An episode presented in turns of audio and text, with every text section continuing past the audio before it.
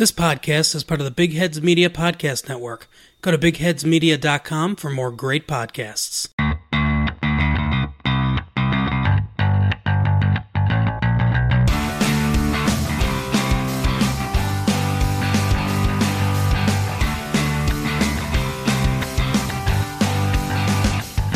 Welcome to the Bills Breakdown Podcast. I am Nate Schreiber, and as always, with my co host, Alex Pollinger.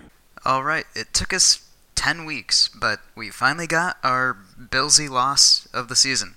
And this one stings. It's a game that. How different are things if they're 7 and 2? E- even though it was completely ugly, they didn't deserve to win the game. I don't think the Browns deserve to win the game either, but if the Bills are 7 and 2, we're talking about a team that isn't good enough to be considered, you know, for a top 2 seed in the AFC, but they're certainly in the hunt for it. Now we're battling for our playoff lives. Yeah, a lot can change in one week, and this is just. This wasn't a game that I really expected the Bills to win. It's really the way that they lost is what irks me the most. I picked them to lose, but losing the way that they lost with the decisions that were made, that that's really what gets me. And now you're right. Now they are in a position where they got to beat one pretty good team before the end of the year, and they haven't proven that they can do that yet. Yeah, I mean, if you're seven and two, you're still the five seed, but you have a two-game clearance over whoever the seven seed is. Now you've got one in your back pocket here, and a whole bunch of other teams knocking on the door at five and five, around there. So, I think you're right, Nate. It's it's the way they lost this game. It's just Cleveland left them so many opportunities, and they just found a way to blow it. It, it, it was a Billsy loss, and that's just the simplest way to put it. We'll start with the good, though, because there's not a whole lot of it. so, Trey White, just an absolute baller, man. If he plays this way for another four or five years, you can legitimately say this guy is a future Hall of Fame defensive back, and I don't think that's being hyperbolic. I mean, he's just been ridiculously good. He was targeted 11 times when covering OBJ. Gave up four catches, and I think one of them was a cover three, so he wasn't even really covering him. He forced five incompletions on those 11 targets. Trey White is the real deal. Yeah, and the one potential knock on him is he took two penalties, but one of those penalties he took was a pretty good penalty because that's a touchdown. And then what did the Bills do after that? They stuffed him six times in a row. So even something like that is a fairly smart play, probably saving a touchdown. Take a penalty to save a touchdown, and not many guys, uh, if that's what he was thinking when he did it, not many guys probably think like that. Yeah, and now we'll flip to the other side of the ball. I thought Josh Allen was pretty good again. I mean, what are we, four games now that he hasn't thrown an interception? And I don't think it was him being too conservative today. That He's just making good decisions. There's a few times where he rolled out of the pocket, guys were covered, nothing was there, he had no running lane, he threw the ball away. And he still had a pretty darn good game. I think he threw for almost 270 yards. Granted, they made him drop back 41 times, which we'll get into. But I, I thought Josh Allen was pretty good, and I think play calling kind of hindered him from being even better than he was. Yeah, I thought he was I thought he was okay. He he one he he definitely throws one of the best intermediate balls in the entire league. It's it, it's beautiful to watch him throw those 20 to 30 yard throws. It's on a rope right where they need to be almost every single time. The the problems for him come still throwing the ball on the field. He missed a wide open Isaiah McKenzie for a, a, a sure touchdown. And that's the second week in a row he's missed someone free five like with no one within five yards of them on a deep ball. That's that stuff's got to get fixed. Not that they're going to hit every single one, but you can't you can't miss all of them for an entire season. And then a couple of short throws yesterday. Uh, he also also worried me a little bit. He threw one ball early in the game, like directly behind John Brown, almost an impossible ball to catch on what should have been a fourth down conversion. Like those kind of you got to hit those kind of throws. Yeah, he has struggled with short timing routes at times. It's not all the time. There's a bit of those inaccuracy issues that crop up once in a while. It's not like a chronic issue for me. But you're right, he did miss some throws that he should have made.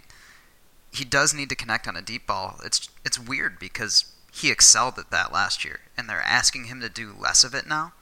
And I wonder if that has something to do with it. Is the play calling, even though they dropped back 41 times, a lot of it was pretty conservative play calling, or just completely off the wall stuff like third and four with the game on the line and you throw a deep ball down the field. It, I mean, I don't know. It, it's we can get into that.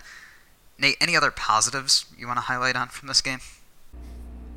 I mean, this is kind of a positive. It's also going to one of the big negatives I have too. But Cole Beasley was a big time positive. He's wide open like every single play.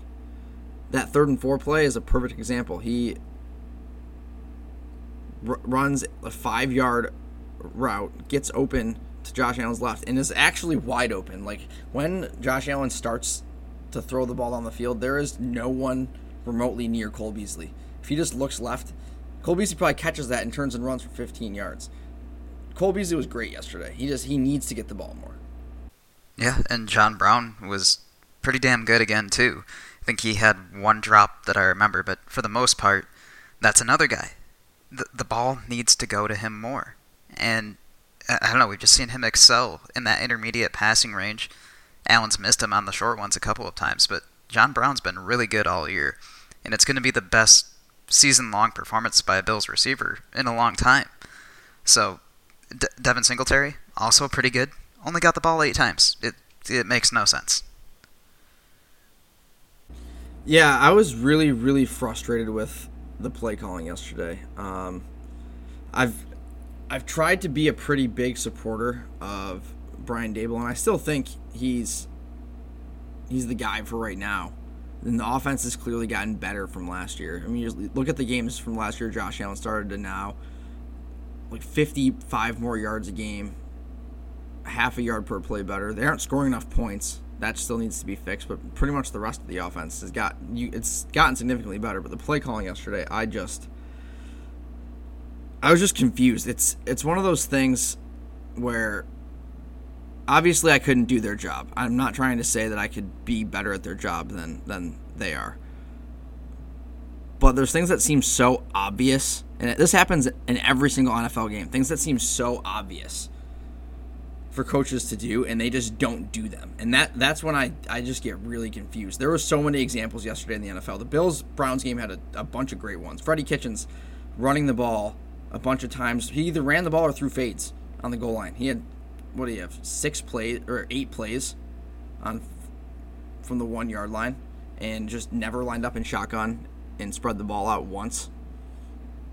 Brian Daboll calling, not giving the ball to Singletary, who's probably your best player on offense. At least your most dynamic player on offense. He only gets the ball eight times. And you're throwing deep shots on, on third and short multiple times in this game. There's a bunch of things I just don't understand. Yeah. One other positive. I thought the red zone play calling was good for the Bills offense. They used Josh Allen out of shotgun as a weapon on the ground, and it worked. I mean, that quarterback draw where they went five wide and Allen scored the first touchdown, that was a beautiful play design. That's where you want to design runs for Josh Allen, not inside your own 30 like they did against the Eagles. I mean, you have to sometimes because he's such a weapon, but Allen is so good in those situations, and the Bills' offense is so good when they get in the red zone. The problem is they don't seem to get there very often, and it's quite confusing. Yeah, I will agree. The red zone play calling was was was good. We talked about this last week. Josh Allen might be the best red zone runner in the entire NFL, and that's where we, we said if you're gonna run, run the ball, Josh Allen, just every time you get in the red zone, let him run the ball a couple times because there's a very good chance he gets in the end zone, and we saw it against the Browns. And I want to see that all the time. Get in the red zone, spread them out, and just let him go. Nate, even more so, I want to see them spread it out more. I know they do it a lot, but whenever they come out in single back formations or I formations, it's usually pretty obvious what they're going to do. And I think Allen is just better out of shotgun. And the analytics show when it's easier to run out of shotgun because you have less guys in the box. And that's also a problem that they only ran the ball 13 times, I think. in a game where you never trailed by more than a score. Like, uh, what are you doing? That Cleveland is known as a terrible run defense. Yeah, I I don't I don't get that one. I that's I just don't I don't see a reasonable explanation for that. Honestly, why you're not running the ball. You should they should have ran the ball at least 20 25 times in that game. Singletary is averaging almost 5 yards. I think he averaged almost 5 yards a touch yesterday. He's averaging like 6 or something on the season and he gets the ball 8 times. Uh, I don't know. It's it's extremely that's that part of it to me is what is the most frustrating is knowing the Bills have the personnel, they have the talent, they should have won that game, and things like that that are seem so obvious. Maybe that maybe it's not as obvious as we think, but it seems so obvious just don't happen. Yeah, and Nate, correct me if I'm wrong. If I'm just being ignorant football fan here, football is a complicated game. There's a lot that goes into the X's and O's, but ultimately it gets pretty simple on offense. It's get the ball to your best athletes, your most dynamic players in open space. And it just seems like the Bills don't do that a lot. Cole Beasley, really good after the catch. Devin Singletary, obviously probably their best weapon with the ball in his hands. John Brown, great after the catch. Dawson Knox, great after the catch.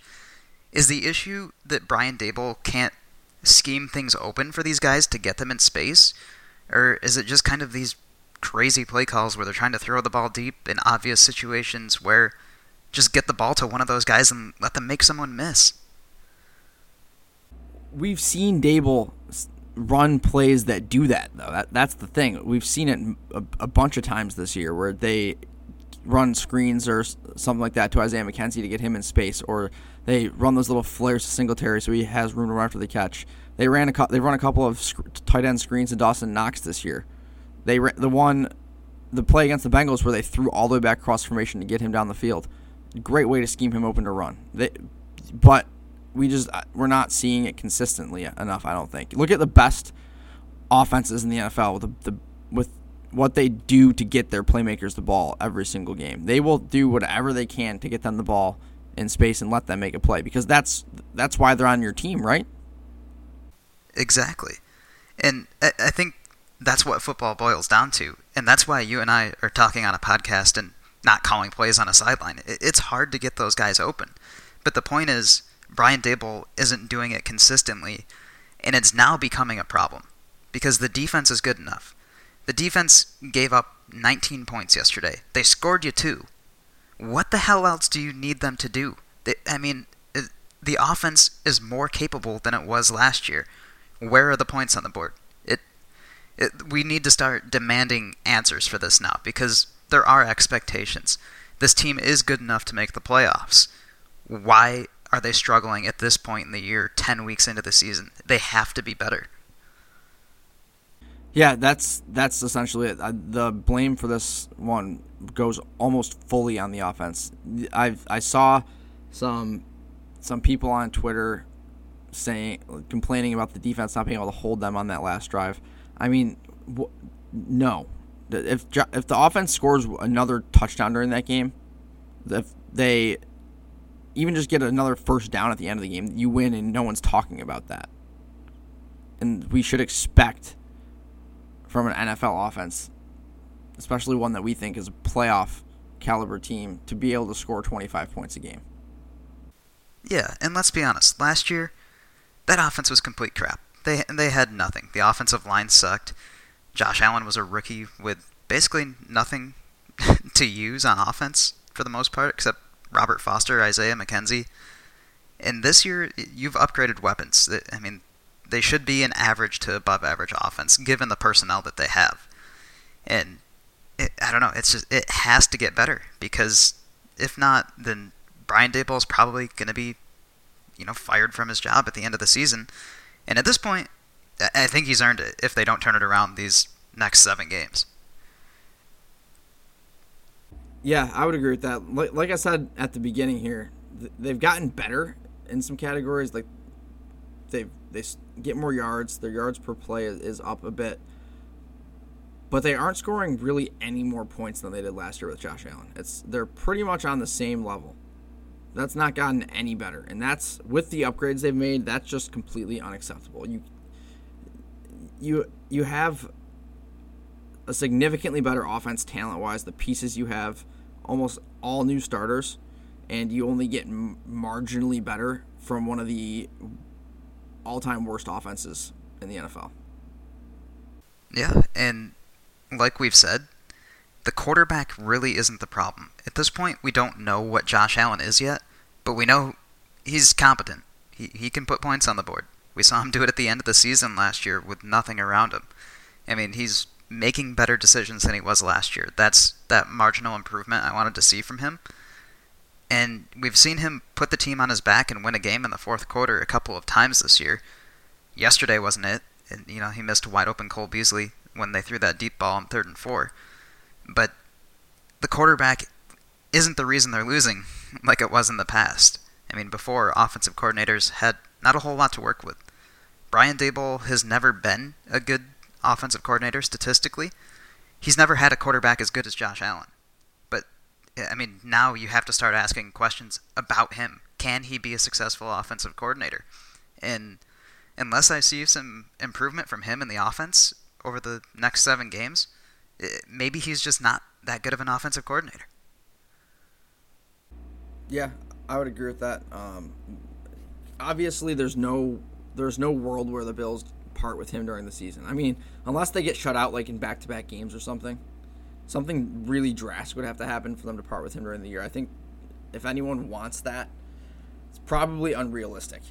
Um, but we we need to see some improvement. We it just needs to be better, and we can we can also say, like you said, Alex, that Josh Allen has gotten better. He's been average to above average for the most part. Not great by any means, but we can also demand more from him too. He needs to be better too. He, he's been good. He's been pretty much what Bills quarterbacks have been for the past 10 years, give or take. But the difference is he's in year two instead of a, a veteran like most of those other guys were. And but he, he just needs to be better. That I and I think he knows that, and I think if he's if he's just a little bit better, then we're probably not talking about Brian Daboll. If he's just a little bit better, not not saying that it's his fault or by any means, but if he's a little bit better, then this we're probably not having this conversation. Yeah, I, I would agree. He does need to be better, but he's been certainly better than you and I expected. Which it's tough. There, there's a lot of room for nuance here. It, it's tough because blame deserves to be cast somewhere. Can a quarterback hide a bad offensive coordinator? Yeah, Aaron Rodgers has done it his entire career. but you know, we neither of us think Josh Allen is that or will ever be that. But there are expectations that he you, you took him seventh overall. He has to be a game-changing type of quarterback for you to take him that high. He's only started what? Has he started 20 games yet, Nate? I don't think it's even been that many yet. Uh, I started 21 because 9, 12 last year, 9 this year, 21 games. Okay. So it's got to be a little bit better. And, you know, especially on the short throws, he needs to connect on the deep balls. Really don't understand what's happening there because that should be a strength of his. But we've seen him put a team on his back and win a game, granted against bad teams.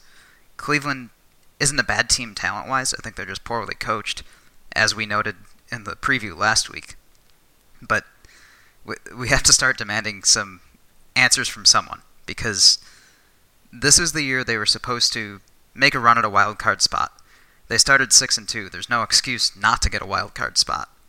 And like you said, it's entirely on the offense if they somehow collapse and don't end up in the playoffs. Yeah, that that that's for sure. If the Bills finish nine and seven and don't make the playoffs, which at this point I would I would say that's their most likely finish is nine and seven. That ten and six is definitely within the realm of possibility still for sure. But if the offense keeps playing like it has been, they're not going to win some of these games that they need to win. Right, and I don't know if I said this on the air or on the podcast or off the podcast or both.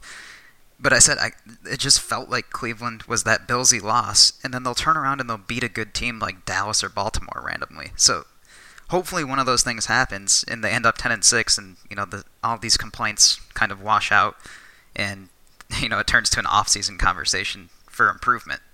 but you have tough matchups coming up. The Dolphins, as funny as it sounds, are the hottest team in the AFC East. They they won two in a row. Once against a crappy Jets team, once against the Colts with a backup quarterback. But the bottom line is they've led five of their last seven games at halftime, and one of those was the Bills. They were two yards away from going up two scores on the Bills with 20 minutes left to play. That's no cakewalk on the road. Denver, top five defense coming into your building the next week. Not an easy matchup, even though they're a not very good team. You have to win those two games, and it's no longer a certainty. Not, I don't know if it ever was, but it certainly looks even less so now. Oh, absolutely. I mean, the the Dolphins is a game that shouldn't be it shouldn't be a game that makes you nervous, but it, it does a little bit, given the way that they've been playing and the way the Bills have been playing. It the Bills need to step up in a in a big way. I really am expecting the offense in one of these next two games to just completely break out and score four touchdowns in a game. You give me four touchdowns in one game, and I will be th- beyond thrilled. Four touchdowns. That's not even asking a ton, I don't think. Four touchdowns in one game, I will be thrilled. Yeah, absolutely. I, I would love nothing more than Brian Daboll to come out and make me, you know, stick my foot in my mouth for ripping him for an entire podcast and for the better part of the last two or three weeks. I'd love to see them come out and score four touchdowns. Prove me wrong. It's just, it's frustrating because Nate, you and I kind of leveled our expectations that yeah, they need to compete for a wild card spot this year but it's just I, I don't know. I, I'm trying to make a way to state our frustrations in a nuanced way. It's just they have to be better, and we don't expect them to be great, but we expect them to be good enough to get a five or a six seed. Yeah, uh, I I 100% agree with that. I before we uh, get to our awards here, I do want to touch on touch on one other thing that's not exactly Bills related, but I think it kind of is. Bills fans are frustrated with some a lot of things, coaching. A lot of Bills fans on Twitter are really frustrated with coaching, but the Bills do not have that bad of a coaching situation compared to some of these other teams. Um, I I was watching the Sunday night game last night, and Jason Garrett essentially lost the game for the Cowboys. He kicked a 57-yard field goal on fourth and six, attempted one, they missed by a lot. Then he punted from the plus 40 on fourth and four, the next drive, and then on the last drive of the game in the red zone. For they have, they, I think it's first and they have uh, first and goal, and they have four plays, and they run three times. They run with Ezekiel Elliott, and then on fourth down, they finally let Dak throw it. When Dak has been having an unbelievable, he's one of the elite quarterbacks in the league, and you don't let him throw the ball. I, if I being a Cowboys fan would be so much more frustrating, I think, right now than being a Bills fan is. So I will. That that's my semi feel good for the for the uh, the weekend here. Yeah, and continuity is usually a good thing, unless you're you know continuously mediocre like the Bengals were with Marv Lewis for 15 years. I think the Bills have a good duo in Sean McDermott and Brandon Beane. I mean, it's not perfect by any means. They've made mistakes. I think Sean McDermott's getting better in game. I do think he's really good at building a locker room and a team that you know respects him as a leader, which it, it sounds kind of corny, but it's important. You've seen a lot of teams just melt down and coaches lose the locker room. This is going to be the first coach that makes it beyond three years in a long time for Buffalo, unless they have an epic collapse here. But I still think they're safe for at least another year, maybe another two years. And I think they've earned that. But I, I don't agree with kicking a 53 yard field goal on fourth and four when your kicker hasn't made a 50 plus yard field goal in a long time and he's kind of struggled of late. But for, for the most part, I think Sean McDermott's done a pretty good job, and it, I think it falls on the offensive coordinator. Yeah, I, I think that that sums it up pretty nicely. It's yes, we're frustrated, but we also are hopeful they can fix this. And the Bills are still in a really good position six and three through nine games. If we had told you that that was going to be the record before the season, we'd probably all have been pretty happy with it. Um, and now the Bills just need to go out and, and, and win these next two games here. Yeah, one more thing before we hand out our game MVP. I think we have a problem at cornerback too, as well. Levi Well, bad plays for corners show up more than good plays, and that's just the nature of the position. You're going to get beat. Trey White gave up four catches yesterday, but he was pretty damn good on the other seven targets that went at him with OBJ. Levi Wallace, on the other hand, he has really struggled since he played the lights out against New England in Week Four. I mean, he gave up two touchdowns. The first one you can't really fault him too much for. That was a great throw and catch. The second one, he just got put through the spin cycle and owned on that. He he just can't play man-to-man coverage. Yeah, he's he's really been struggling this year with some of the things the Bills are trying to do on defense. The Bills do a lot of a lot of their coverages are where they'll play man to man if the receivers do one thing and they'll play zone if they do another thing. And Levi Wallace doesn't seem to make those decisions fast enough and he especially when his responsibilities in front of him, he just gets beat all the time. All the time. And that's kind of what happened on the the touchdown at the end of the game. He for some reason was worried about the receiver going by him and got turned around. But dude, you're in the end zone. Yeah, I mean, for the most part, he's pretty good in zone coverage when he has a safety over the top of him helping him out. But like you said, anything in front of him, and he knows he doesn't have help over the top, which he should know he doesn't really need help over the top in the end zone, but he struggles because he's worried about getting beat because he runs like a 4-6 or a 4-7, which is absurdly slow for an NFL corner. Sure as the hell faster than me, but the bottom line is, I, I think Kevin Johnson may, you know, be earning a look as the starter at cornerback too, just because he's a better athlete. Yeah, that that hasn't really. It hurt the Bills yesterday, but like we said, the defense is not the problem. But that so it hasn't been a huge, huge problem yet. But it's definitely something that could certainly turn into one, especially when they have to go play I'm thinking, you know, the Cowboys game where I could see that being a problem with Dak Prescott if they don't have that shored up by then. Yeah, I mean, obviously Trey's probably going to follow Amari Cooper. Michael Gallup's a damn good number two, and he's quick. So that could get ugly, given that the Bills still struggled pretty hard to stop the run for the most part. They didn't inside the 10 yard line, which was great, but you know, Nick Chubb ran all over him. He ran for 116 yards on not that many attempts. Yeah, he he, he broke off a couple of decently long ones. The Bills' defense did. Uh, they were better against the run for sure. They were better. They they still weren't great, and it, it can get better. But I was definitely uh, encouraged that the Browns didn't run for. I thought the Browns were going to run for 200, and I was encouraged by most of what I saw. Yeah, and like we've said, we, we can't fault the defense too much. There are things that can get better, yes, but when you're on the field a lot, it's it's tough to be dominant all day long. And you know they still only gave up 19 points. They scored you two. It comes down to the offense. So we won't beat a dead horse. We'll get into the awards now. Nate, I think we're going to be unanimous here. Who's your game MVP? Yeah, it's Tre'Davious White. There's not really another option for this. You know, it's Tre'Davious White's the, the pick. Yeah, it has to be Trey White. And I was watching the game with some friends that aren't Bills fans. They laughed at me when I said he's going to be a future Hall of Famer if he plays like this another four or five years. I don't really think it's a joke. The guy is that good. He's going to be maybe the highest paid corner in the NFL here in a couple of years, and he's earned every penny of it. Oh yeah, he, for sure. I think in this league, if you're a top six player at your position, when your contract's up, you're probably going to set the market again. And the Bills have to be okay with that when his con they're, they're going to have to be okay with making him the highest paid corner in the league because if he's you know and he's definitely top six so he's going to set the market yeah and i guess i'll give an honorable mention mvp here corey bojorquez was really good yesterday it, he shot us up after our criticisms after the last game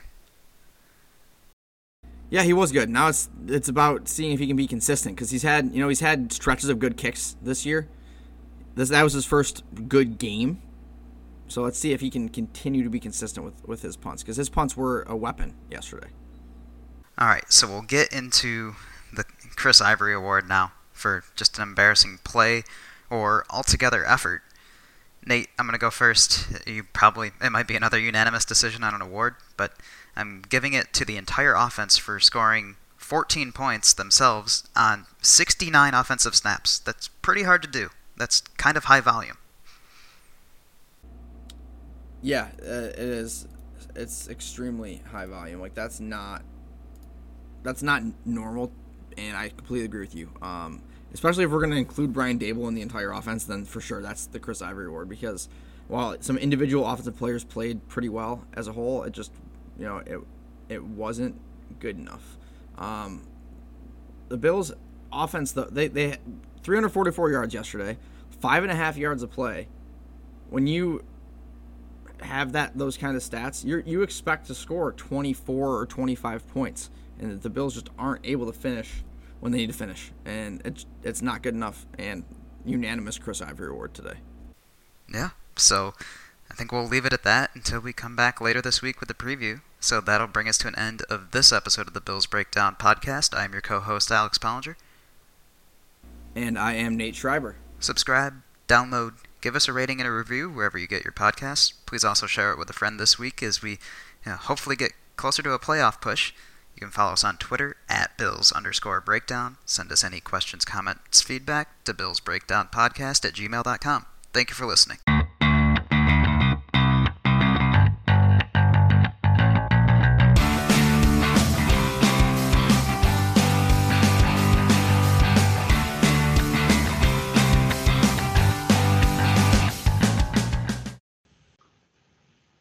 Hey guys, my name is Jay. My co-host Braden and I run the Who Dey Talk podcast here on Big Heads. We cover the Cincinnati Bengals along with other NFL and NFL draft related content. Make sure to subscribe to the Who Dey Talk podcast and join us in the jungle for everything Bengals related. Who Dey.